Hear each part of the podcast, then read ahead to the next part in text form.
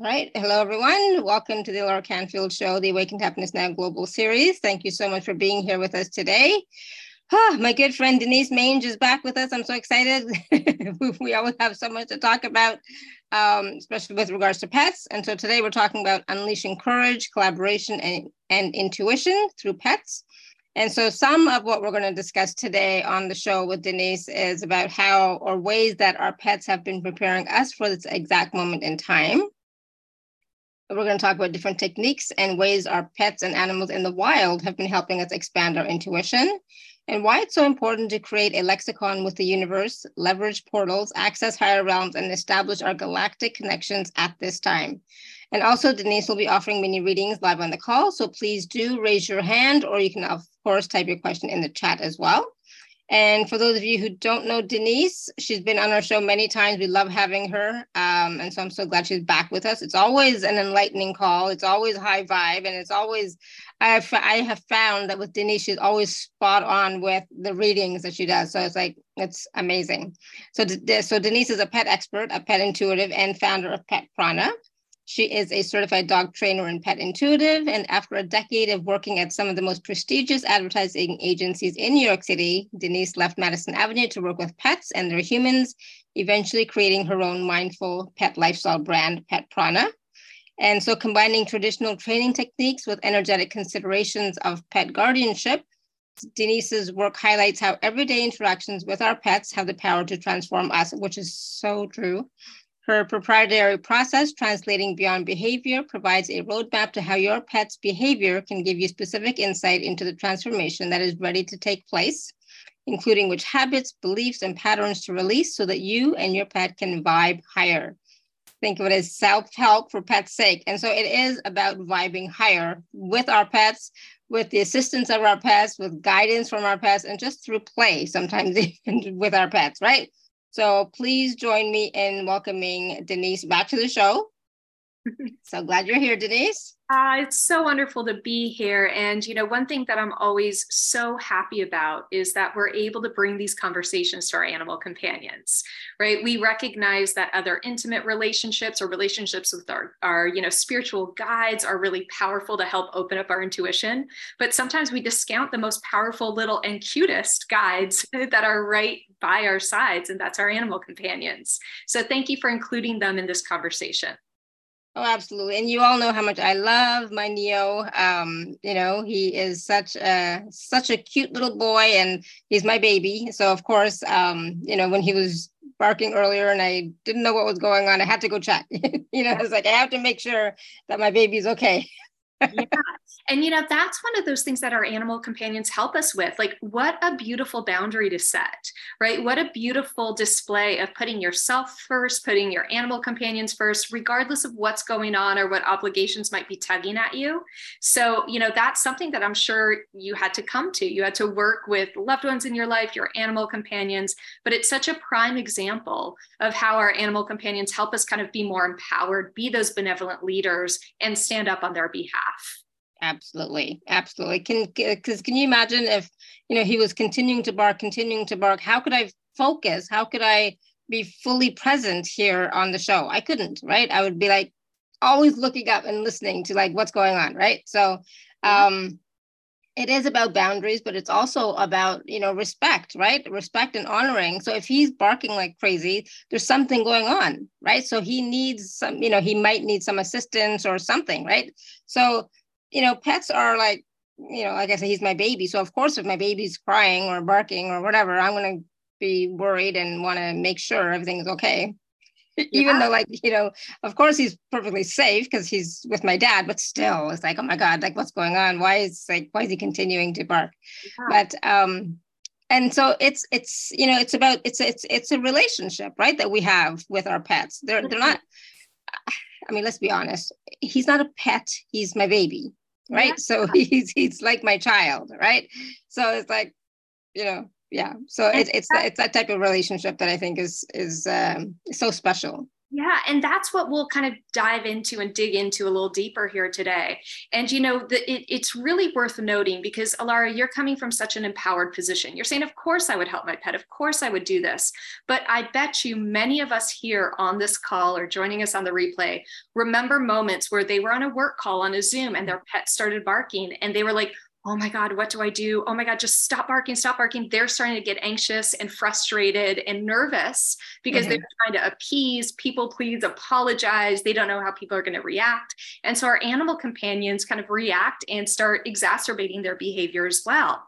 So, you know, I, I think that that it's worth mentioning where you are was such a beautiful end state to be dis, uh, displayed for all of us and to remind us of that path.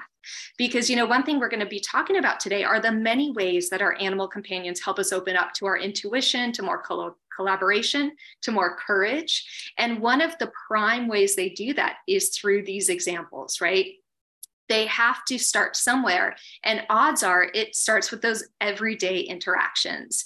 It starts with them helping us clear out our energetic clutter, is the way I like to mm-hmm. kind of describe it.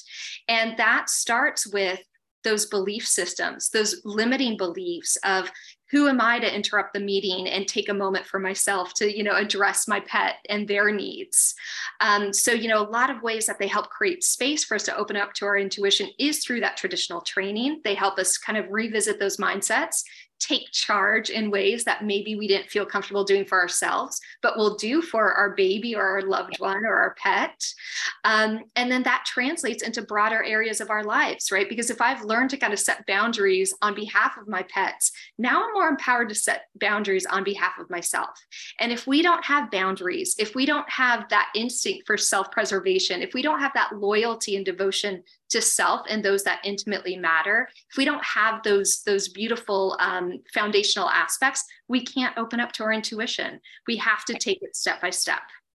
Well you know I, I, w- I was off for like two weeks three weeks. It feels like like forever. It feels like forever. I had to take that time off right? Because i was moving. I, I had this rosacea flare up that was like oh my god so itchy beyond belief and everything. So it's like sometimes you have you like you have to do things for yourself you have to prioritize you so that you can then after you know whatever is going on then you can you know be the greater better version of you so that you can be fully present and be in service to your community etc right if yeah. i hadn't taken that time and continued to do shows continued to do calls you know etc I would have been wiped out.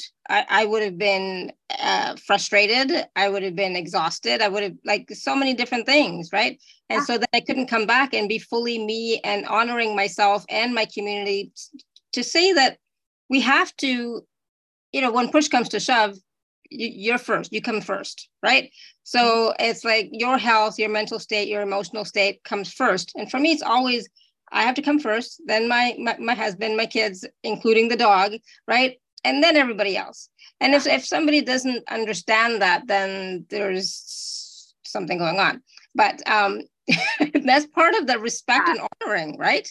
right. Uh, of ourselves. That's so beautiful. And that's a position, again, that's so empowered. I know a lot of people feel like they want to put everyone else first yeah. because they're people pleasers. And, you know, if you have a pet and maybe you're dealing with separation anxiety, that tends to be one of those behaviors that mirrors and reflects exactly what we're talking about, right? Because different pet behaviors help kind of shed light on different energetic patterns different beliefs that you know a lot of us as pet parents have and so with separation anxiety what i found is it really links to themes that have to do with the second chakra which is mm-hmm. finding that balance that balance between my needs other people's needs that balance between my masculine and my feminine that balance between learning to say no but also being a team player um, so through those things as we work through traditional pet behaviors we can link back back and it sheds light on what's going on in our lives more broadly.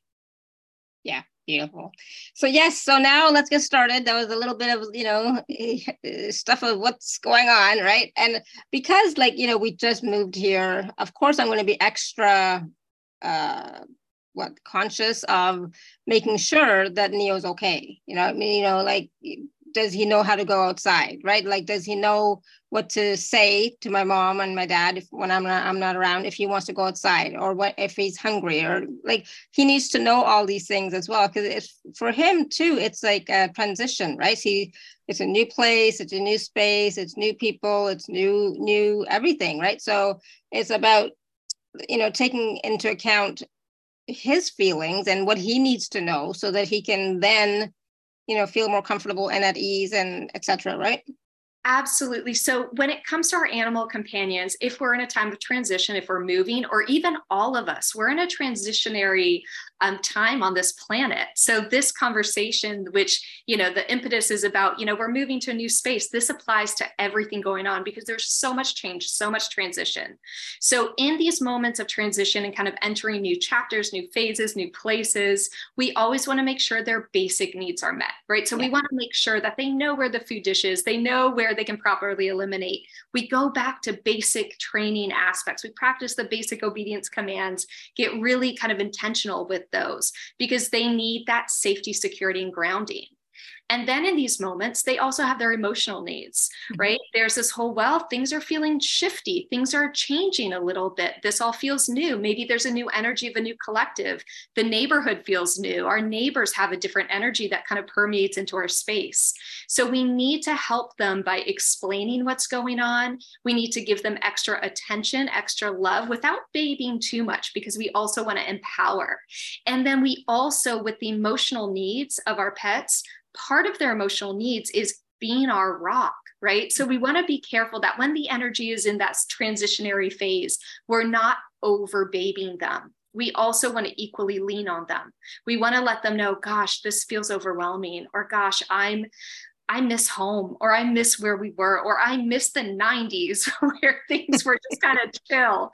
Um, you know, we want to have those moments where we lean on each other because that gets us to what their role is, which is also kind of the energetic connection we share with them is we all have a purpose here and our aspirations might be growing and growing up into our intuition, becoming more intuitive. Maybe even we, we trip and fall into some of, you know, hands-on healing practices and modalities because our pets pets require that.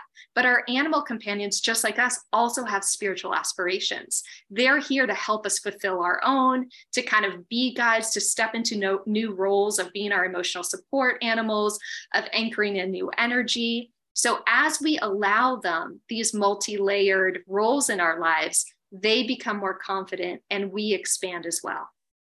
Beautiful. And that's the thing, we don't always think about those roles that they're playing for us, right? The, the, the energetic bonds, the energetic relationships, but they're also holding space for us as we are holding space for them, aren't we? Absolutely.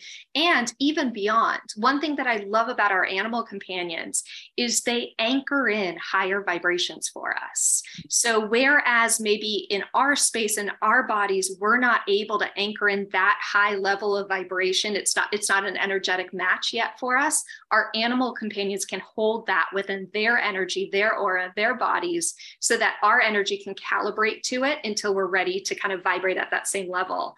And so, beyond, you know, teaching us to be good, benevolent leaders, teaching us to you know set those boundaries teaching us to put ourselves first. You know they help us open up to our intuition. And when we do now they're like great let's travel to different realms together. Hey let me teach you all about shape shifting into new energy and being intentional about your shape shifting and doing it situationally. When you need to call in energy of a lion this is how you do it. Um, and eventually, they hold a lot of the galactic energy for us. Um, so many cosmic cultures are beckoning us to connect with them right now. And one powerful way we're able to do it is through pets and animals in the wild. So our pets are always a step ahead, you know, although they may feel really like fun and playful and there's that babyish aspect to it, they are always steps ahead, guiding us along our path of evolution and transformation. So one one of the things you mentioned, you know, when we were speaking was about you know where we are at this time, right? And this time is you know heavy, right? This is a pretty heavy time that we're going through, right? So how are our pets um, helping us to integrate this time, acclimate to this time, be at ease at this time, and also at the same time not get caught up in a lot of the heavy dense energies and try and stay above it as we move forward Yeah, absolutely. So there's a lot of ways that they're supporting us. And part of it is that reminder to go back to basics in our relationships with them. Um, the, the reason why this whole topic came up is I did a reading with someone, and they might even be on the call. I never quite remember, like, readings for me seem like a little bit of a hazy dream. Um, but I did a reading with a, a pet parent and their pet, and their and what was coming through is the animal companion was resting a lot more and sleeping a lot more. And what that pet showed me was the same way we as humans talk about grid workers and people who are able to hold the latitude and longitude energetic lines around the earth the animals were doing this. And this was in the thick of you know the announcement of what was going on in the middle east. I was like oh my goodness i forgot our animal companions do this for us. And it wasn't animals in the wild that they showed it was animal companions as well so, our animal companions are these amazing little energetic networks that can help us um, hold space, hold the grid, hold a little bit more of that stability for all of us as we catch up, as we kind of go through our human emotions. So, in a big way, that's how they support us. On the everyday level, our animal companions remind us to play they get us off our feet and moving as we're doing walks or, you know, chasing them down or dancing with them or playing with them or grabbing their food bowl. So flow and motion is really important to move stuck energy. Um, and then they also help us remember that they hold a wisdom that is that transcends humanity, right? In all the key points for us as humans, animal companions have kind of led us into the next step of evolution all the way back starting at the garden of eden and all those kind of creation stories of paradise lost. So our animal companions um, came through very strongly and reminded us don't forget about us and our magic and our wisdom and you can borrow it. So mm-hmm. that's why you know in this call we'll be talking about pets but also animals in the wild. Um, and the special package has a lot of energy to do with lion. Um, lion came through as wanting to support us with collaboration and also courage. And if we think about that word courage we know it emanates from the french core of coeur which is heart. Mm-hmm. So um, the animals are basically coming together, helping us get back into our heart. Remember the strength each of us holds as we hold space for humanity, for the big shifts, the big energy going on. Um, and they remind us that they're they're at our disposal. They're some of our most powerful guides. And you know, I've noticed, and we've commented here um, at home that Neo is sleeping a lot. Like he's sleeping a lot, way more than normal. You know, he's sleeping a lot. And I, I thought, I just thought, well, it's just he's getting used to the space, getting used to the place. It's, it's a whole big new thing for him. But it is also perhaps more than that, like you, like you were saying, right? Yeah all of it right? I mean of course they have their their physical needs their physiological needs. And when you're in new space you get a lot of mental stimulation. Yeah. so dogs have to rest in order to kind of acclimate to it. But absolutely when there's big energy and i think so many pet parents here might even experience this you know, when there's big energy like this, our animal companions pick up on it. Yeah. When there's strife in the world, tumult, they pick up on this. And some of our animal companions are even so sensitive that, you know, every time there's a new moon or a full moon, they'll have accidents or they act out. And you're like, oh, got it. It's the lunar phases. Hmm. so our animal companions are a lot more tapped in and a lot more sensitive to the energy of the collective and odds are we are too um, we might just not kind of uh, put two and two together yeah absolutely we we don't always think about it that way i i know i've i I don't. I just think of Neo as my little baby. That's that's uh, that's it. He's my little fur baby, and you know, I I, I don't. I, it's hard for me to think beyond that and so the important thing about that is that's a really powerful role that our animal companions play in these kind of transitional times. Because if I have someone that I can devote myself to and caretake and kind of be present for, now I feel like I have a semblance of control and, you know, um, power within what's going on in our world. And, you know, we talked about, I kind of joked about like, oh, I wish we all could go back to the 90s where, you know, things were chill. We are in one of the coolest times of humanity. Like I swear with all the like craziness and intensity I wouldn't give up being alive in this phase of the world for anything. Because not only are we all, especially as a spiritual community, we're more attuned, we're more liberated, we talk about these things more. You know, there isn't the hush hush. We have the internet, which connects us all, so we can have these big conversations just like we're having now.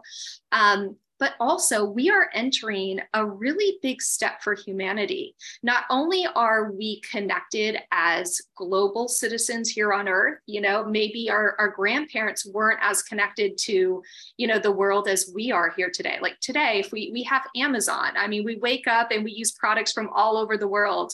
We go to, you know, we have sushi for lunch, we have pasta for dinner. Um, you know, we're just we have colleagues that work in India. Like we're just all over the place. We're so connected. And we've really mastered that energy of being connected globally. So now we're at the phase where we're being asked to become galactic citizens. And this is where the cosmic cultures are becoming more present, more apparent, and more mainstream. And we're being asked to think beyond our Earth. We're asking to think of ourselves now as part of a cosmic consciousness. And our animal companions can help us tap into that and understand that a little more. Um, and they've kind of got us here because in order to become those galactic citizens, we had to reach a few milestones. One is we had to understand at mass energetic management. And that's where our animal companions help us understand our energy, how we affect energy around us in relationships, how to clear energy. They've really helped us with that. The second milestone we had to achieve in order to become galactic citizens is interspecies communication.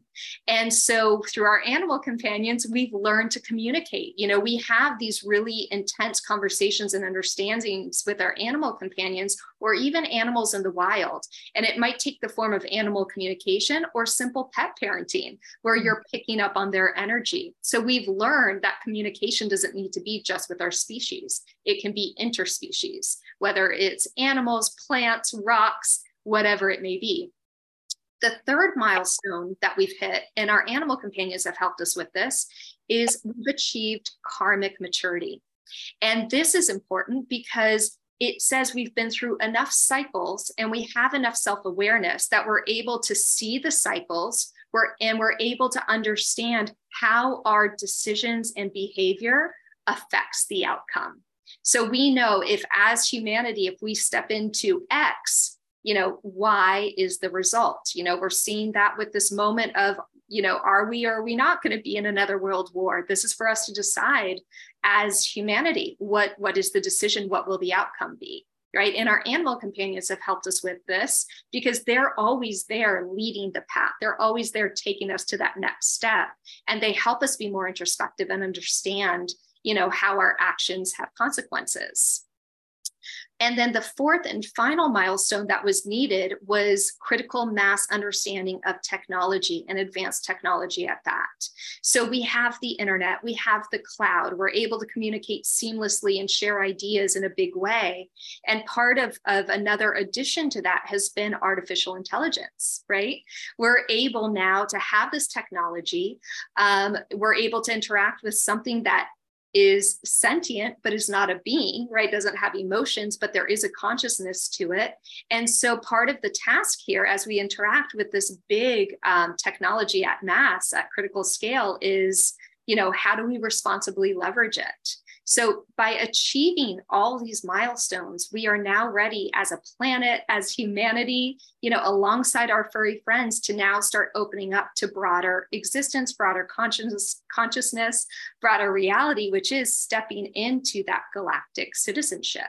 And as we do, it's going to be important for us to kind of learn more about each of the cosmic cultures. You know, we might have heard a lot about the Pleiadians, about the Arcturians, about the Sirians, about the Cassiopeians. What we're doing now is we're getting an opportunity to get to know them a little more intimately and deeply, know their role in the universe, kind of how they vibrate um, and the differences between them, so that when we do step into this galactic citizenship, we're familiar with our fellow citizens. Wow, awesome! It's, and and it's it's great that we can actually look forward to those times when we can have these types of relationships, right? And you know, having our um, our pets and the and the animals in the wild leading the way, and also teaching us by example, right? Teach they're also teaching us how how they behave.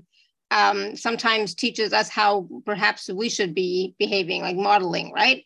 And so part of, you know, one of the things I wanted to talk about today was about the intuition, about the collaboration with our pets, whether they're in our homes, whether they've passed, whether they're in the wild, but how can we more easily work with them to increase our intuition, to raise our vibration, to have that communication um, with them and with the, you know, the galactics.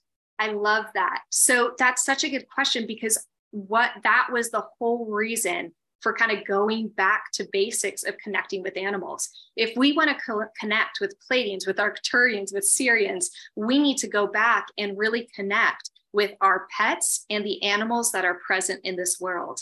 Because the beautiful part of that is energetic resonance applies, right? If we want to connect into the energy of the Arcturians, then for us, the most helpful and familiar way to do that is by connecting in with the energy of horse or rooster, right? Because those are the same energetic fingerprints or footprints um, as the Arcturian energy. So, as we open up to our intuition, as we dig deeper into animal symbolism, uh, the cultural significance that we've held for each of the animals, we're actually getting to know a vibration that has echoes into the galactic expanse. So, by opening up our intuition, collaborating with our pets, with animals in the wild, we're actually expanding our horizons in powerful and amazing ways. Awesome. I love it. Um, so we have lots of people with their hands raised, just so you know, and as well as questions in the chat. Do you want to take some questions and then we'll continue having uh, our wonderful conversation at the same time? That would be great. That would be fantastic. Yeah. All right. So we're going to start off with Linda. Linda, you want to unmute yourself? Yes. yes. Got it. Hi. Hi. Hi, Denise. I have a question. Um, my daughter has, no, um, a different dog, sorry. I, we have a, a puppy at home and this puppy is barking like all the time and we want to know why why the little puppy is so fearful. Mm. Bark, bark, bark. So, Linda, so beautiful. And what's the puppy's name? Does it have a name? Axel. Daxel? Axel. A X E L. Axl Rose. I love it. Okay, so talk about the 80s and the 90s. Um, so, a couple things that Axel brings through. One is I love that his name is Axel because he's talking about the foundational aspects of communication. So, what mm-hmm. Axel is doing through the bark is inviting you to start interpreting what each bark means, you know, which is such a beautiful way because we started the conversation talking about that with Alara. You know, what's Because I know there might be other people you know that need that in the winter time as well. Oops, sorry. So, oh, yeah. she's got to mute me. Yeah. yeah, it just can't be broken. Because you guys are too long. I don't care if you tell people outside. Sorry. That's okay. That's okay. So, um, part of it is understanding uh, what's the play bark, what's the defensive bark, what's the celebratory bark. All of the invitation that Axel is bringing you is understand the basis of communication. Because what Axel is saying is like, yes, some of it is defensive, but some of it is frustration. Like you guys, listen to what I'm saying, interpret what I'm saying. You understand this at your core, um, translate the message. So, through Axel's kind of vocalization, he's inviting you guys to understand your powers of communication and animal symbolism. And so, if anyone in the house is feels like, okay, translating feels really intense, I need a point of reference ask Axel or ask the universe or just kind of state and set the intention that as he barks, a visual will come into your mind about what it is that he needs. And it might be the visual of a panda, it might be the visual of a kangaroo, it might be the visual of a rooster, it might be a different kind of visual. And then you get to go deeper into that animal symbolism to understand and translate what it is he's trying to say. Um, And for me, by the way, with animal communication, a lot of times they bring their messages through little snippets from films or movies or books. And that's how I quickly kind of understand the, the, the gist of the situation. So ask that, you know, Axel, as he's barking, also brings in a secondary hint to help translate. Okay, hopefully that helps. Linda, you're muted, by the way, still. I wasn't sure. Well, you have to unmute if you, if you want to say anything. All right, I'm sure she's fine. Okay. All right, we're gonna go. Uh, Layla wrote a question in the chat. Oh, and Layla, I got her hand raised. Layla, you want to ask about the mosquitoes? Yeah, sure. There's so many mosquitoes in my city, and they've been here for the last few years, and um, it's uh, unbearable to be outside. We can't visit with each other or hang out, and I'm just wondering what their message is. Yeah. Oh my goodness. I I can relate to that. Snakes and mosquitoes. No, thank you. No interest in those two animals. Um, so the mosquitoes, what's coming through is the um, okay. So let me see how they want me to say this. So it's the us versus them energy that comes up with the mosquitoes. Even though they're incredibly small, they have a huge impact about our decisions and how we want to move forward with our day, right? We're not going to say yes to an outdoor dinner you know engagement with our friends because mosquitoes how about the mosquitoes right? right so part of this is taking action i know we might not love chemicals but actually you know taking steps to protect ourselves is a really important message that translates beyond right we want to make sure that when we're going out into public spaces, we are protecting and, and putting energetic repellent on ourselves because, especially in this day and age and what's going on in October, there's so much um, sticky emotions that can just get stuck onto us and really kind of drain our energy and knock us out. So the mosquitoes are reminding us of our ability to use and leverage repellents. And then the mosquitoes also are saying, this is life life is going to get uncomfortable and it's all about getting the tougher skin. So allowing a few bites and eventually your skin creates its own little energy where it kind of is able to repel or the poison doesn't um, affect you as much. So it is a little bit of like that inoculation energy of like, you got to get tougher skin because we're not going anywhere. Um, so that's kind of an interesting parallel as it pertains to also other societal things that are going on. Some of the strife, some of the divides, some of kind of the lower vibrating things. It's not that as we ascend, it's just going to disappear, right? And we're going to be in Shangri La or in this wonderful energy. We're just going to be able to more um, mindfully leverage the duality and understand the duality and see it from a different perspective in the role that it plays. So the message from the mosquitoes is really about the tough skin, creating tough skin, building up to that tough skin, and remembering that we can use a repellent in the meantime. Okay, interesting. Thank you. Yeah, not what I wanted to hear, if I'm being honest. I don't like mosquitoes either. I'm like, oh man, I was hoping it was like, we'll all leave. Don't worry about us. We won't bite you. They're like, no, I mean, we got to survive too. Thank you. Thank you. Awesome. Thank you, Leila. Um, I think Isabel, you have a question. You want to unmute? Yes, yes. Hello, Alara. Hello, Hi. Denise. yes. Um, recently, in the past two, certainly good two weeks, my two-year-old Labrador Lutra, uh, that you you you've heard about uh, before, uh, she's waking us up uh, every two hours during the night, which is um, something that's uh, that's new. Uh, she she's never been a good sleeper, but uh, we've been over that period, and but now I'm trying to understand what's behind that attitude.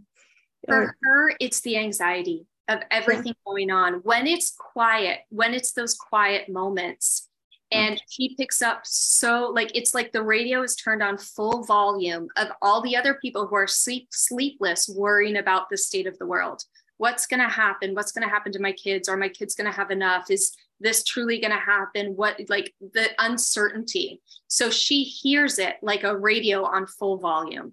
Okay. So, what could help for Lutra is, of course, you know, consoling and comforting her. But even if you have like a, um, you know, they, they call them the thunder wrap, like those anxiety wraps, or something to just help, just like a baby we would swaddle she needs that extra swaddling and then put on some white noise if you can, whether it's Reiki music in the background, but she's being woken up quite literally by the thoughts and the anxious feelings of other sleepless people.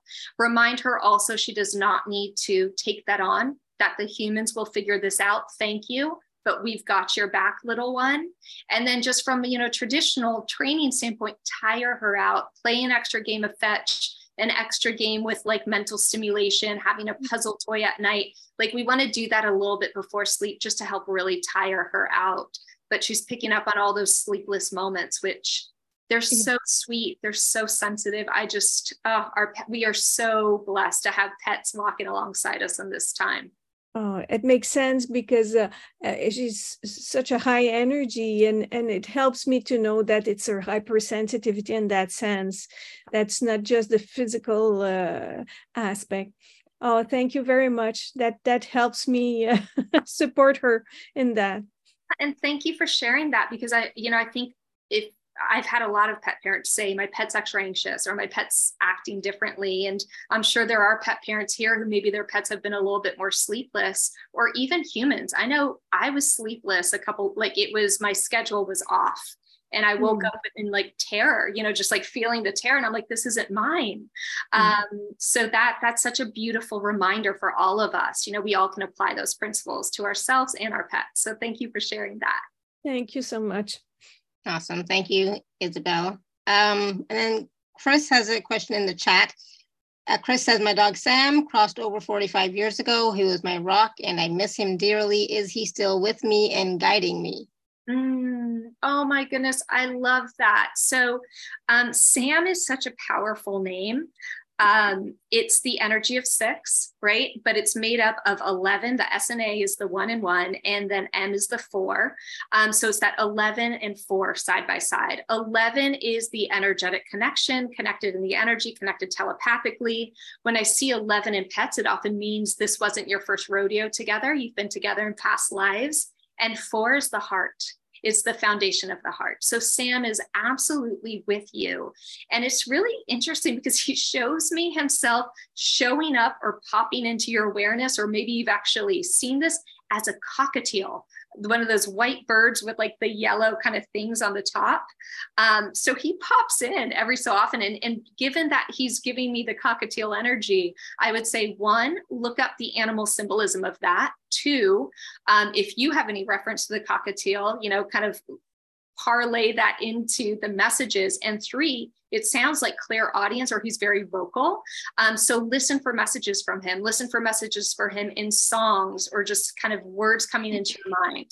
And one of the big ways that we know our animal command, uh, our animal companions are communicating with us and it's not our imagination is if you've ever had a message or a thought come into your head and it's not one it might be kind of random or it might be very pertinent, but it just stays there and it stays there. And you're like, dude, this is an annoying thought. Why is it staying in there?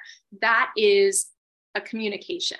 Whereas if you have a fleeting thought and it's gone the very next second, that's probably just your imagination or impression that came through. But if it sticks, we know that's that's communication from the energy, the other side, our animals. Um, so kind of play with that. It sounds like Sam's here helping you open to your communication a bit more deeply, but he's absolutely with you. Awesome, thank you. So let us know how that resonates with you, Chris. Um, Jeanette, do you have a question for Denise? Hi there. Hi.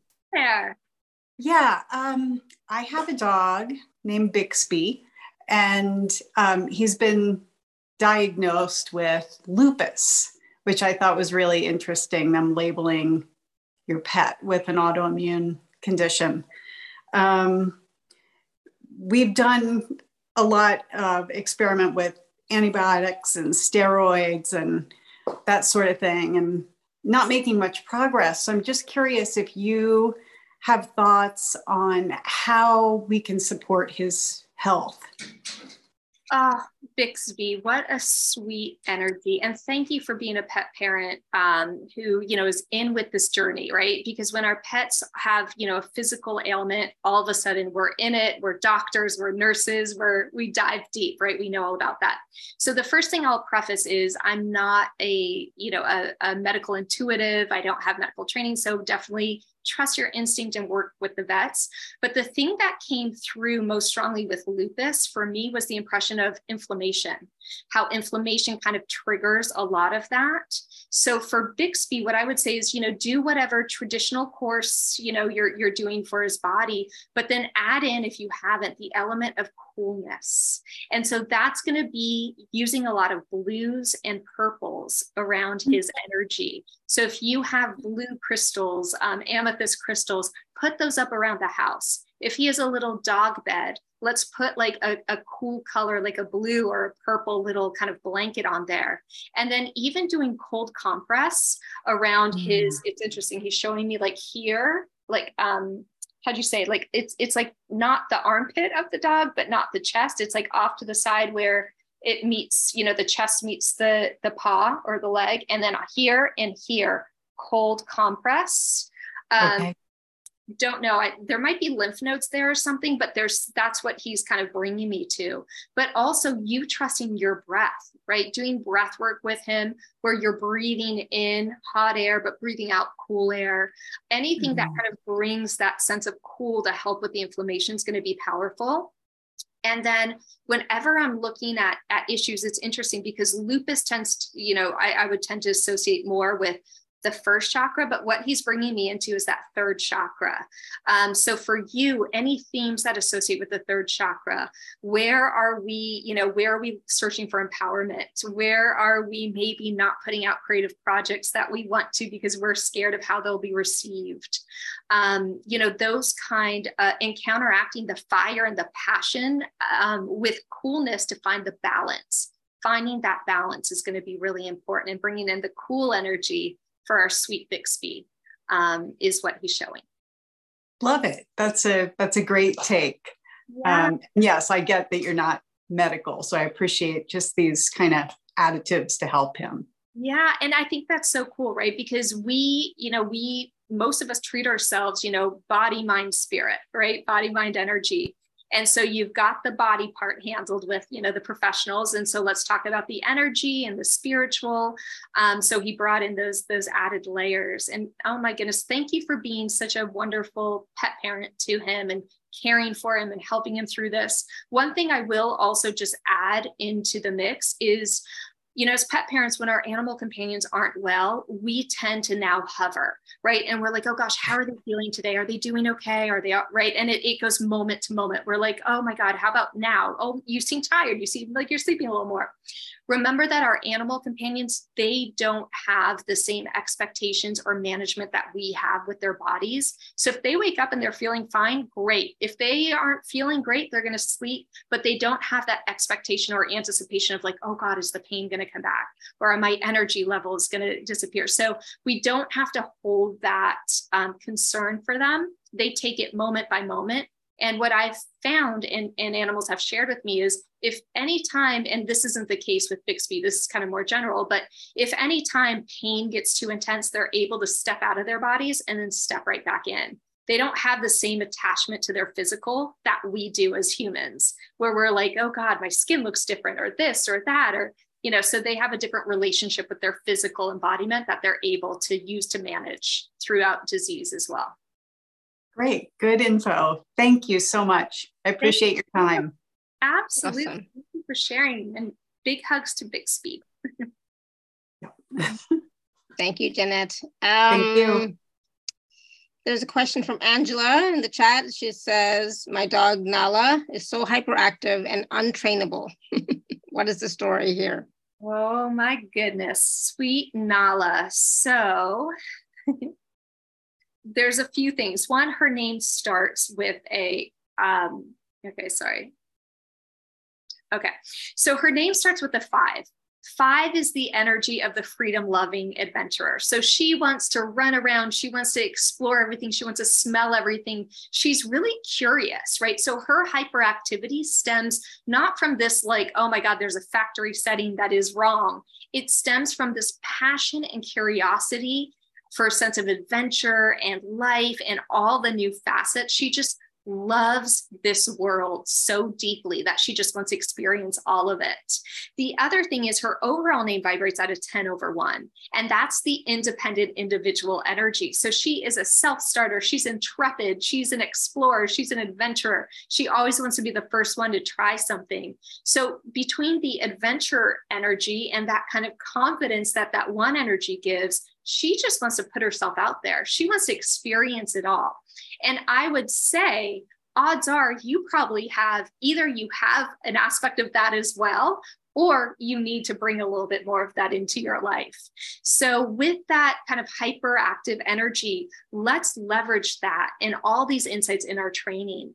Let's give her kind of new commands that we can teach her um, so that there's always something new that we're working on together. When you are working and teaching her a new behavior, um, don't use the same treats. Get a bag of various treats and it becomes almost like a trail mix so that the treat is different every time. So, what we want to do with Sweet Nala is funnel this energy into productive ways, but also leverage those instincts so that when we're training with her, living with her, collaborating with her, um, we're honoring it. So, if you tend to go on walks and always go down the same direction, flip it on its head. We want a different route every time adventures where can you guys go to new places together? Whether it's a home depot or a buybuy BABY you know or a park with kids versus a big hike up a mountain it's all about variety for that sweet one.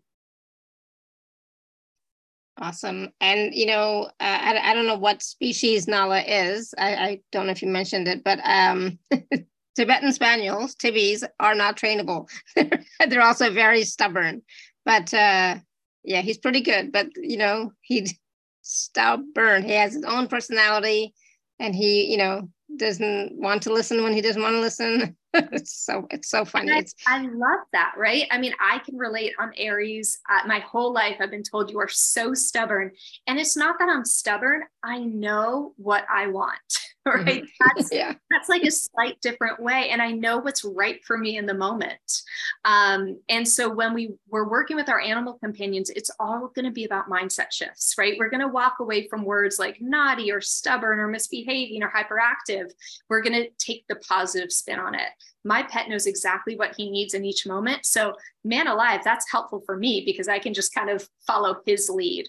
Or, you know what, let me learn how to make this into more of an exciting kind of proposition for him. And when we learn these techniques to kind of bring people along for the ride, now we can be more impactful and we can be more of uh, more um, significant leaders in our lives you know because i'm sure we also meet a lot of people a lot of humans in our lives who are you know set in their ways or they have an idea of what they want to do and i'll tell you if advertising taught me anything it was how to take a client who wants to buy campaign A and have them think that campaign B by the end is the better choice. And the way to do it is never to shove campaign B down their throat, is to say, we love campaign A. Campaign, campaign A is like this. We walk the path of campaign A and then we take them around to campaign B and then we end up there. So remember that when we're working with pets who are untrainable or stubborn, we need to leverage their motivation and understand where they're coming from so that we can find that collaboration together you know with a walk where we find that middle ground I, I I just love uh, you know what you said about instead of stubborn, he knows what he wants, right? So it's like, yeah, that is so much nicer because I have other stubborn people in my life. It's like, okay, they know exactly what they want. like my husband is stubborn, I call him stubborn. My daughter is stubborn, right? But it's like, nope, they know what they know what they want. That's a much yeah. nicer way of saying it. And so all the training you do and all that kind of, you know, finding that common ground sounds like it'll translate to broader relationships in your life. And that's where our pets as dress rehearsals are so powerful in that way. Yeah. Um, so Destiny has a question about spirit animals um, to call on. So that's a great question. Destiny, you want to unmute yourself? Yeah. Um, I have plenty of spirit animals.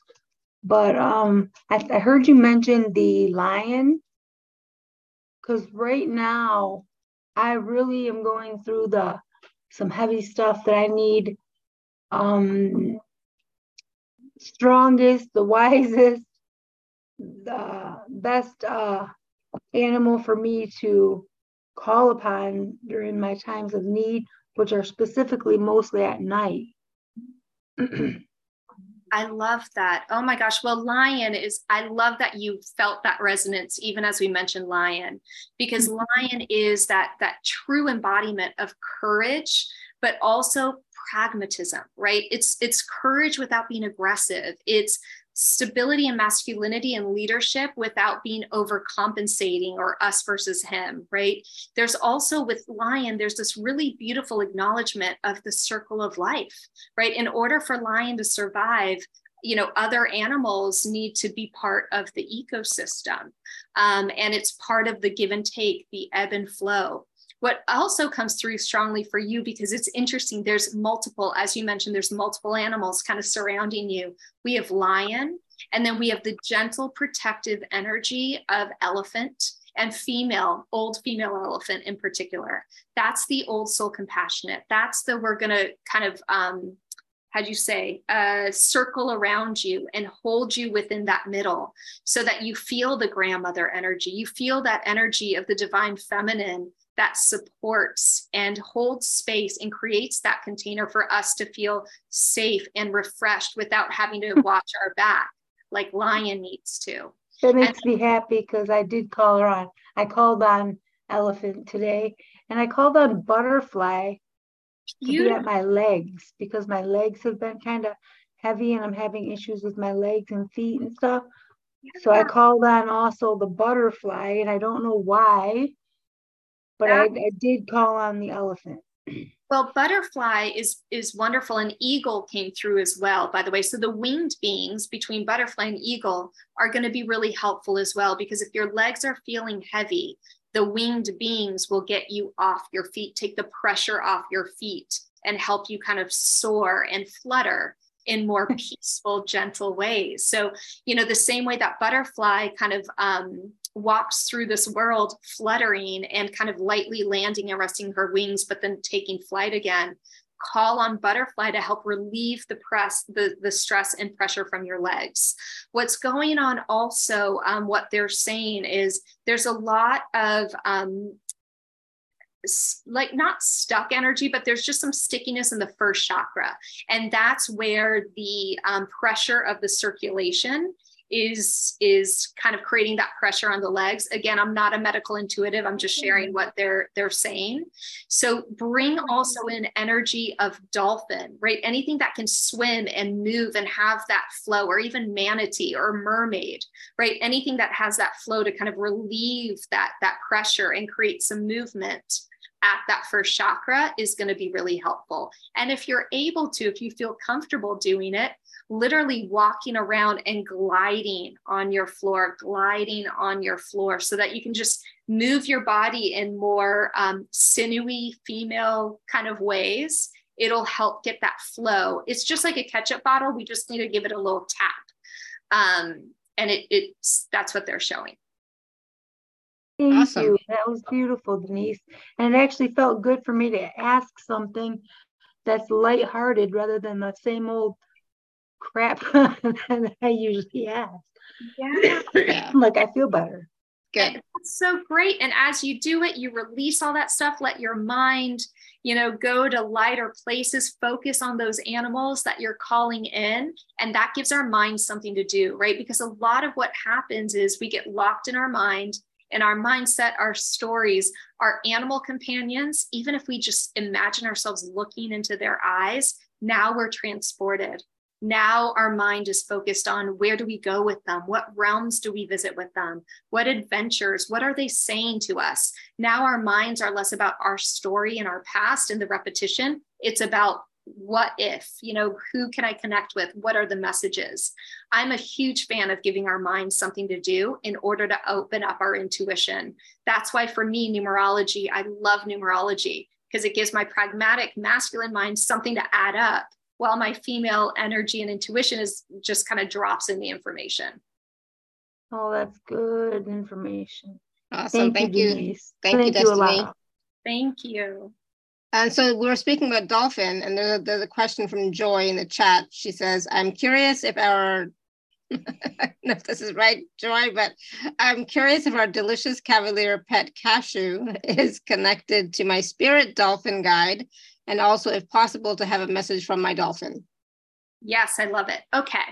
So, um, Cashew is connected to Dolphin in that both of them are connected to the Pleiadians.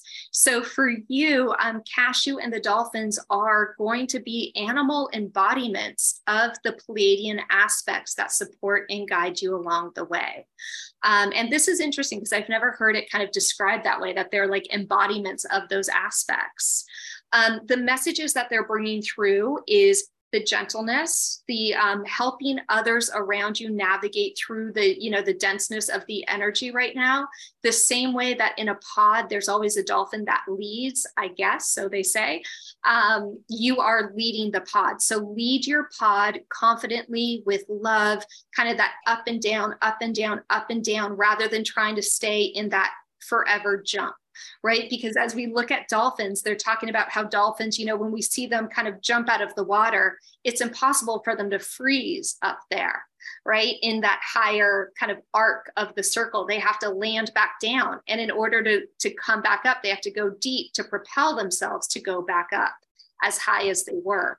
So for the Pleiadians and the dolphin and cashew, this is that reminder that it's going to be impossible to keep your pack in your pod at that high level, you guys are going to have to go down and up, down and up.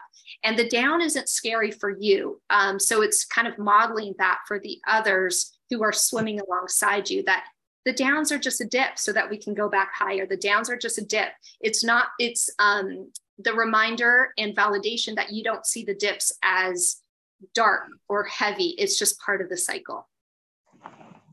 Awesome. Thank you. So Joy, let us know how that resonates with you. Okay.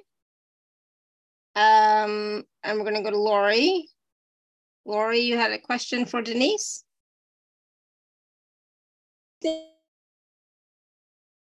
Oh, what's going on, Lori? you froze up. that happens to me all the time. I hit a little dead zone. Wave, you're frozen, I think. Oh, there, there you are. I think you're back. Okay. So this is my guy right here, my Vito. Oh, so cute. And he's very old. Um, and he tries to talk to me every single day. He Aww. really does. He does. He uses um as much vocal without barking as he can. Mm-hmm. Um, and he does get his point across quite often but i just before he passes he's he's way past the age of an american bull. Um and i'm not going to do very well when i when when he does pass but if there's anything that you get i'm going to put his face on again that he might want me to know. I would i would really appreciate it. His name? You said it's vito? Yeah he's vito Oh, you good boy. handsome guy. Well, I love that we get to see him. He is so cute. He's so powerful and he's so proud. Oh my goodness. He, he is proud. I love that. So the thing that Vito was sharing, and this is so oh, fascinating. You might or might not have this as a point of reference, but what he's bringing me is that notion of a white lighter. I don't know if you've ever seen the show Charmed, again from the 90s, um, with the three sisters who are kind of light workers. They have white lighters, and white lighters are part guardian angel, part like um, partners in in the work that they're doing. And so vito is saying he's your white lighter. And so part of this is when he does cross on the other side two things are going to happen. One he wants to acknowledge you guys are soulmates. And this is like unequivocal. And i know it's not romantic in the traditional way but you guys are soulmates so when he crosses over, he gets to be your white lighter, which means he's going to be illuminating where your help is needed. he's going to be directing you and he's going to be watching over you to help get you out of any situations or do any healing energetic healing that you need on yourself coming out of whatever duty you know call was was required. So he is your white lighter. If you're able to watch on youtube like charmed or whatever go on it it would be the equivalent of your Piper he's leo. Um, okay. so this love story this um, soul um, soul partnership and then the role that they play where one can physically affect things on this earth and the other's more energetic Okay. Um, so yeah. him. He's saying you understand clearly the messages get through. So that's, you know, that's for him a non-event. He's like, of course we understand each other. We're we're soulmates. Um, so for you, when he does cross over, you're gonna have more of the impetus or inkling of like, oh gosh, I got to go help that animal. Or, you know what, I feel like I have to go work with this. Or, oh my gosh, someone's on my heart and mind. Let me call that person and make sure they're okay. More of that's going to come through. And that's him working with you side by side. So even when he's disembodied, he's never like, you guys are like this. Okay. Thank you so very much. Of course. Oh my gosh. Thank you for sharing him with us. Say bye. Say bye. Thank you. Uh, thank you, Lori. Thank you, guys. Wow. All right, we're gonna go to uh, Pamela. Pamela, you want to unmute yourself? Because I know you wrote in the chat, but you're here, so go ahead. Yes, yes, I figured out how to raise my hand. um, yes, we have three-year-old Eloise. Uh, you met Lancelot here on the desk, but um, she she continually um, is seemed to be very food occupied and and we had adopted her uh, when she was about a year old and uh, but she gets up on the dinner table and just persists and i'll stand up to you know we'll tell her no and i'll stand up and she'll jump down and after three tries it's like i end up having to take her into the bedroom and lock her in there and it's just like a nightly thing you know trying to eat in peace and she's she's a very busy little girl always curious and stuff and it's like she just she wants to be where we are. Yeah absolutely. So basically quite literally eloise wants a seat at the table right? And so that's going to be the proverbial table. Yeah um, it seems that way she wants to be invited. She wants to be enlisted to give advice, to be part of the conversation. Um, she feels like she has a lot to offer, but that she's treated like um, a kid, but she wants to be an adult, a partner. She brings more to the table. She's precocious, is really what comes through, just like the little, you know, character Eloise in that book, um, you know, that child's book.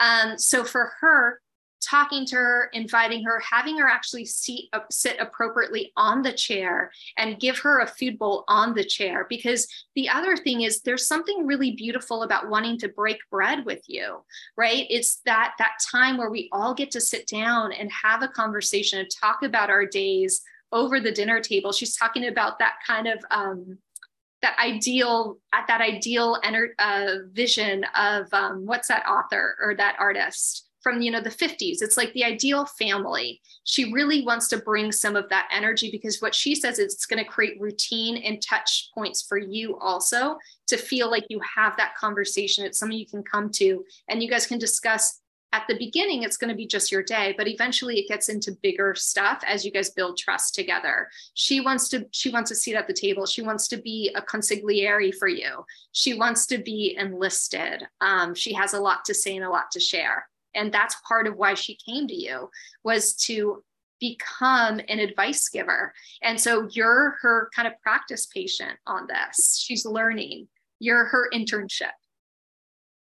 Okay interesting. Yes it did seem like she always wants a seat at the table but we guess we don't have the, the chair such where she can just sit there and she always climbs up on the table. But that's, yeah, that's interesting. Set something up for her that would be comparable, or maybe we sit on the floor with her one day while we're eating or on the coffee table. But she wants both physically a seat at the table, but also the proverbial seat at the table, which is so beautiful. Okay, thank you. Uh, so interesting. What a pack awesome. Thank you, Pamela. Yeah, that that is. Oh my goodness. yeah, and and they know what they want, right? They know what they want for sure. Yeah. Thank you, Pamela. All right, we're gonna we have lots more questions in the chat, but I just want to take a moment and talk about the. Was there was there anything else that we needed to talk about, Denise? Because I know there's like you know so much that we've already covered uh, on the call this is all part of it, right? And I love how taking the questions really kind of drives the points home about how yeah. our animal companions, you know, support us in this time of transition and help us open up more intuitively and on so many other levels. Yeah, absolutely. It's been a wonderful conversation. So much wisdom coming through, and just you know, information about our pets and how really they're more, they're more than just a cute little baby Neo. You know, there's there's you know there's just so much more to them than than what we sometimes think, and how they are you know contributing to us, communicating with us, collaborating with us, and you know, and it's about how they are helping us on our journey and on our path, right? And I think the same way that so many of us feel this desire to know what's my purpose here I need a sense of purpose. What's my purpose and what's my spiritual job here? Our animal companions have that as well. They also crave a sense of purpose. Um, so when we allow them to play these roles in our lives, when we listen to their messages, we're helping them feel like they're stepping into their purpose. And I think that's the most beautiful thing we can do for our animal companions that they help us do as well. It's such a gift and it gives both ways. Yeah, they are definitely family, Lori, for sure. Um, so I just want to take a few moments and talk about the packages that we have to share with everyone today, and then we'll come back and we can probably take a few more questions because um, I think we'll have time. So let me just share my screen. One sec. Okay. Okay. Perfect. yeah, and you should be able to see my screen now. Perfect. So Denise has three packages, and so I'm going to let you run with it, Denise. So, package A, this is where Lion really came in and inspired us to have these conversations. Um, and so it's it's funny, right? Because lion usually we associate with Lionsgate, with the month of August, with the sun, but he came back this year to really help us get through the end of this year and all these transitional periods with you know the conflict that's kind of erupting and how we perceive it, um, and also as we go into the new year. So this package A is going to be was compiled really to help us open up to our intuition with our pets and our animals in the wild. So if we go down, the first um, the first item is a PDF and it's developing a lexicon with the universe through animal symbolism. So this is going to be about 25 pages and the first, you know, 4 pages or so are going to talk about how to, you know, explore animal symbolism, what animal symbolism is, even the fact that, you know, it's not only about just animals in the wild and what they're associated with it with, but also, you know, different animals are associated with different seasons, different time frames, different moments in our lives. So kind of it's giving a little bit of a setup and then we have about 20 different animal companions or animals in the wild where we have messages from them. And it's, you know, wasp, it's butterfly, it's bear, it's mama bird, it's flamingo, it's chameleon. Um, we have about 20 of those where I start sharing some of my associations with them. But on each page is a worksheet to help you kind of identify what your associations are with it. So this PDF is really um, designed to talk about you know animal symbolism how we can leverage it in our lives but then empower you to have your own associations and start taking note of them because that's how we open up to our intuition. Um, you know my association with a horse might be very different than alara's. Um, so that's the pdf the second item is another PDF that talks about journeying with pets. And it just gives us some kind of ground rules or some rules of thumb or rules of paw to help us make the most of each journey with our pets. And then there's a deep dive on some of the symbolism of lion, because lion's going to be accompanying us on a few different journeys, which gets us to item three, which is connecting with your power animal. It's a guided meditation where Lion takes you into this beautiful cave and you're able to connect and get a sense of what animal wants to connect with you and support you in that moment. So it's about 15 minutes, you know, tip to tail with uh, an opening. Um, there's music to kind of kind of get us really in that vibe. And the beauty of all these MP3s is you can download them to your phone or your computer, and then you can listen to them multiple times. Because the first time I connect with Lion, um, I might get Uh, one power animal showing up to support me. And then a week later, I might do the same meditation, get another animal. So we're able to kind of revisit these meditations pretty often. The um, item number four is connect with Cosmic Lion and the 12 pillars of light. And this is a journey that will be going on with Lion where we meet him on this cosmic beach. And then he takes us into kind of the star realm. And we have all these pillars of light and these activations. And my understanding of it is that it, it serves as a parallel with our DNA strands. So it's kind of this cosmic upgrade, um, tapping into our multidimensional aspects with Lion supporting us. And then the third or the fifth item, which is the third uh, guided meditation, is visiting the Akashic realm with Lion. And this is where we go to the Akashic library, where Lion is sort of like the, um, the librarian or the keeper of that, that um, library. And we walk in and we're invited to rewrite our story.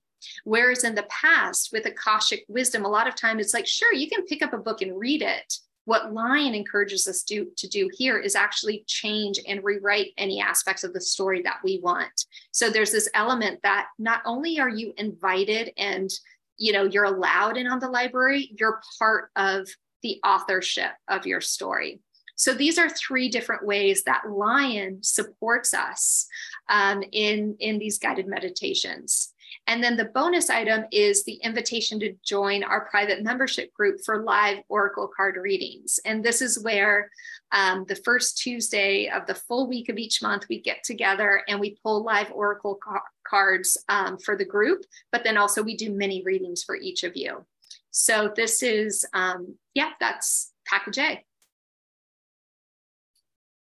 And then going down, package B is everything in package A plus a 30 minute intuitive reading with me one on one.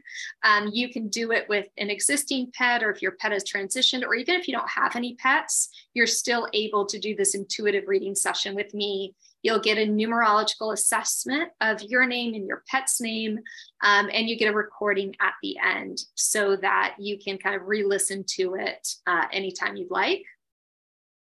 And then package C is everything in package A plus the, the private reading. And then for those pet parents who are like, you know what, I need to get back to training basics, this is a really comprehensive, I call it the full course bundle of a mindful dog training online course. So this is on demand. You'll be able to kind of self study and, and download it as you go. And this has everything you need to either set a young puppy up for success or to use to kind of reestablish communication and collaboration with a more mature pet or a pet that's been with you for a long time. We talk about uh, the principles of positive reinforcement training. We talk about separation anxiety, benevolent leadership. Um, we talk about housebreaking, managing unwanted behaviors like barking, jumping, nipping. And through this package, you'll learn all the basic obedience commands the look, touch, sit, down, stay, leave it, drop it, and come. Um, and then what's really cool is there's the extra layer of as you're working on each of these topics or commands, you get a mindful perspective about what they're translating in your life more broadly. What are they drawing attention to in your life? What themes? And there's um, different mindful activities to do, whether it's a guided meditation or some suggested things to do energetically around your home you get all of that as part of this bundle. So that is package C.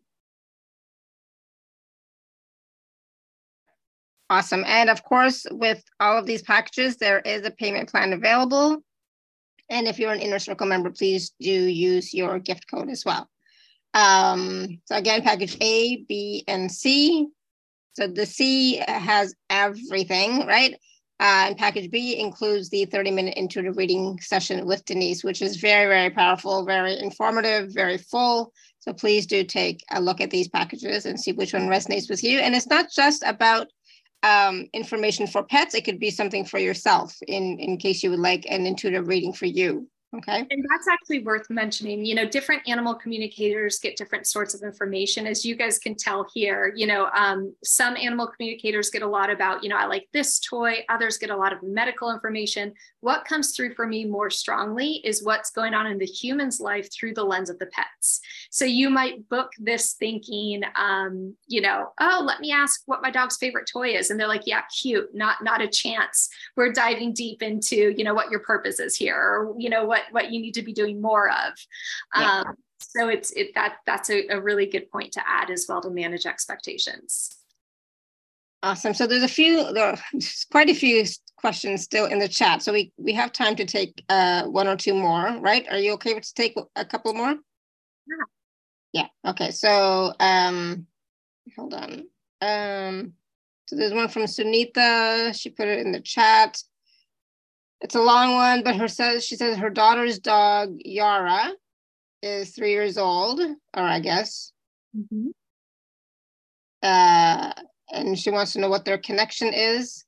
Uh, when Yara was a kitten, she she thought uh, I'm I'm confused now, Sunita, because it's like I don't know who's who in this question. Um, she's talking about cats, she's talking about dogs, she's talking about two different names. I, I don't know. So Sunita, if you want to unmute, you can go ahead and unmute and ask a question because I have no idea what this says. Okay. If uh, I have a dog from three years old, Yara, and a kitten, a, a cat for uh, Kaya, one years old. And when the kitten was uh, young, uh, she thought that the dog was her mother. Dus uh, uh, she go to her breast and uh, get the milk from her. And uh, when the kitten was uh, growing, she's jumping eh, like the cat, and Yara want to correct her by the leg to get her down. dus now they are sisters. But I feel me guilty because the dog is always by me, like now. and uh, the cat is uh, uh, is not uh, around me only in the night but then i want to sleep and she jump by me and only when i go to the toilet then she want to touch and everything. So what can i what does the cat uh, need from me?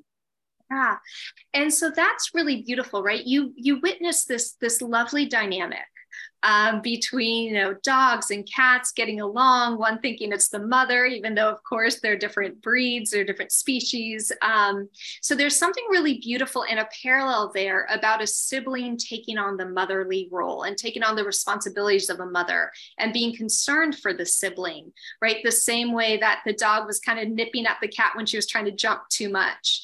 This is definitely um, some sort of a reflection of maybe you took care of a sibling in a motherly way or there's some sort of that dynamic that is being echoed and mirrored back for you to observe now in a more neutral position to see what that's like. Um, and then when it comes with the dog and the cat and the you know daytime cuddles and playing with the dog and then the playfulness of the kitten at night the kitten's representing the divine feminine energy the intuition. Um, she's very tied to Egyptian energy as well. So the Egyptian priestess. The, the kitten at night is inviting you to tap into your intuition, into the magic, go into the journeys of the lifetimes that you had as an Egyptian priestess. And what are those downloads? Literally imagine yourself as you're going to bed with her joining you and leading you down a temple, an Egyptian temple, dressed in that Egyptian garb, and walking down and see what comes through.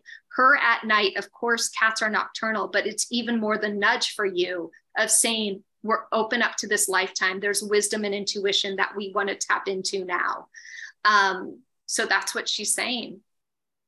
Okay, thank you. Wow, thank you, thank you, thank you. That's that was so interesting, and especially yes. the the the relationship between the mother you know, and the child, right? And your relationship with your mother and the issue. Yeah, so yes, definitely something to look at. Yeah. Yeah. Awesome.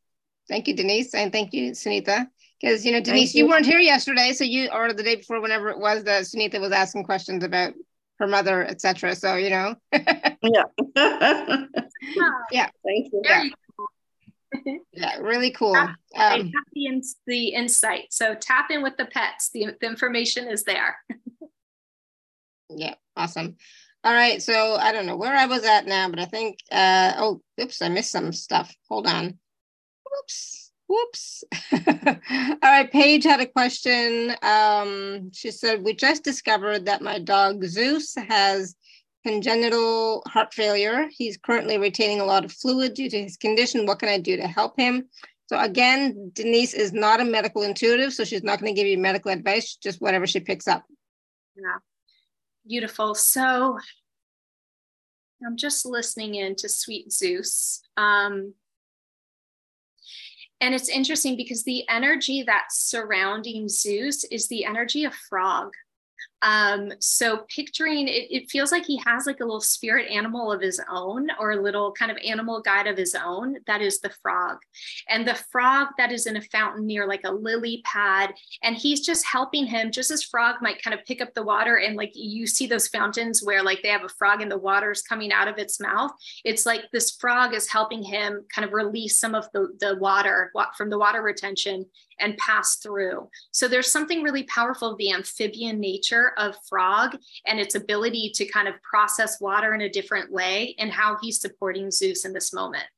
So part of the way that you can support Zeus, of course, you know, as Alara says, trust your doctors, work with your doctors, trust your instinct, but honor frog bring in the energy of frog and ask frog to just do what he knows how to do best and help keep zeus happy and comfortable and well um, and just witness it.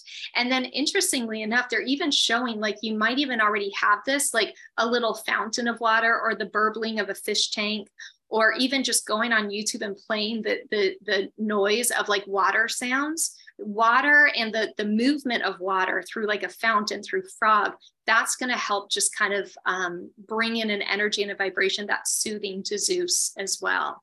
So it's interesting how water comes through, not to remove it completely, but actually bring it in and invite it in, moving water as part of the, the process. Awesome. Thank you. Let us know how that resonates with your page. Um, we're going to go to Sandy has a question. Um, she says, my beautiful cat, Sufi, transitioned last year, age 23 years young. We had an amazing bond and I felt her with me a lot until recently. Is she still with me? And if not, will she reincarnate into another physical body and be with me again? Oh, dear Sufi, I'm sorry that um, that we, you know, when our animals disembody, even if we know they're with us energetically, we miss them, right? We are we're touchy feely humans. We like to cuddle them, we like to be with them. Um, part of the reason why Sufi has felt more uh, or less present for you is she is working as part of that grid that we started talking about of animal companions holding the space right now. So she's being kind of called away to really be part of this, to create that anchor, create that grounding, as so many of our animal companions are. Um, she'll be back. Uh, it's not clear whether it's energetically or it's another animal. She's sort of like swiping that away from me. She's like, it doesn't matter. I'll always be back and present, but right now I've been called away to work on this. So, what she's asking you to do to remain connected is just as we do if our loved one was on a business trip you know, send her messages. Hey, little one, thinking of you today. Hope all is well. Thank you for doing the work you're doing. Just keep connecting with her in that way, knowing that she's on like a business trip right now. She's she's focusing on on what's going on now. And once it kind of calms down and it feels it'll be more around like the 1212 portal, you'll feel her more um, more palpably. And that's not to say that necessarily things are going to calm down in that realm, but her role seems like by that 12 12 point she she will have kind of like fulfilled a lot of her role and she comes back more present wow mm-hmm. awesome thank you let us know how that resonates with you um but it's like i'm always amazed by what comes through with to you denise. It's like where does she get this stuff right? But i'm just so amazed by the information and wisdom that comes through you. You're you're, you're just so talented and gifted. Um I want to just take, you know, a few moments about, you know, just really quickly, just recapping some of what we talked about, but at the same and at the same time, what uh, what wisdom do you have for us so that we can move with more ease with our pets and recognizing that they're that they're more than just pets. They're more than just babies, that they, they are also beings ha- on their own journey as well, but they're, all, they're contributing so much that we don't always recognize. Yeah. Um, you know, one of my favorite things to do is always, you know, find a moment, whether it's your morning coffee or at night before you go to bed, or if you're in the shower, something that you do every day that is, you know, a couple minutes long. Um, find that time to reflect what messages, what have you taught me today? Um, and just kind of think back to, and even if it's like, man, you triggered me and I was frustrated today. Okay, great. So you triggered frustration. Where else in my life am I feeling frustrated? And I feel like I'm, out of control, like I don't have control over changing the situation. And just acknowledging that, right? That's going to help us become more introspective, more intuitive, open up to bigger messages. And that's ultimately um, what leads us to being these multidimensional human beings where we are as comfortable and connected to our earthly, pragmatic daily experiences as we are to the energy that connects us all universal themes, universal energy, universal emotions, which gets us into that galactic citizenship. So it's not about having to add more to your list, it's really about that self reflection. Um, and even if it's frustration, or maybe it's just like, man, you make me so friggin' happy. I love you so much. You are so cute. Take that moment, be like, you know what? Who do I make happy in that way? What have I done today? And it might be that, you know, you pass a stranger and you smiled and they smiled back and you could tell, you know, maybe they were having a bad day. Like taking credit for those moments and things that you've put out into the world that that bring more love all these things are small but really significant in the energy and ways that our animal companions want to show us you are powerful you're successful you are needed in this world because of this role you play. That's that's truly if they had one wish in this world is that we would see ourselves through their eyes. Mm. beautiful. I love that. So beautiful I mean, I, and I, I just said I, I find you know you're you're so talented and so gifted, and your relationship with the the pets and their wisdom is amazing. Um, so I highly recommend you all to work with Denise, check out the packages, get a reading, whether you have a pet now or not, whether they've crossed or not, or whether you you want to find out about some animal guides that you have you can ask about that as well or anything actually you know like so much information comes through it's amazing. So please do take a look at the packages work with denise and um, again it's it is about honoring our relationship with our pets and recognizing that they are partners with us on our journey and they are also having their own journey as well and yeah i just i'm so grateful that i i, I get um, to play with Neo and, and and have him in my life and cuddle with him. Sometimes forced cuddles, but it's still, you know, I know. I like to cuddle with him. He doesn't like to cuddle, but I like it, and he, you know, lets me cuddle him for oh, a minute. We all know parents. We would hug them all, you know, all day if we could. I love that. exactly. Yeah. And and what's amazing is that when we came last week, my God, he he loved my parents right away. He was like, totally at ease with them and had like so excited to see them. And I mean, it was like obviously he heard their voices when I used to talk with them on WhatsApp, but still it was so nice that he felt comfortable with them right away. So it was um it was a good sign. it was a good sign. Yeah. So yeah, it's all good. Um, so thank you everybody for your questions. I know we didn't get to everyone. I, I, apologize, but there are so many questions. You know, when you all come on, you all you all have so many questions for Denise, which is wonderful. Um, so we always have to bring Denise back on again so that she can answer more of your questions. But of course, until then, please do work with her so that you can get your answers. Um, you can get your questions answered sooner, right? Uh, so thank you so much, everyone. We'll be back tomorrow at 11 a.m. Eastern. So I hope you will join us tomorrow at 11 a.m. Eastern. Okay. So thank you so much, Denise. Thank like always, I love it. I, I just love our conversations. Thank you. Thank you. Thank you. Thank you all. Mwah. And uh, again, everyone, much love and blessings. Until next time, may you continue to be blessed with an abundance of joy, peace, love, happiness, prosperity, and radiant health. Please go hug your pets. Sending them all love and blessings too. All right. Bye for now.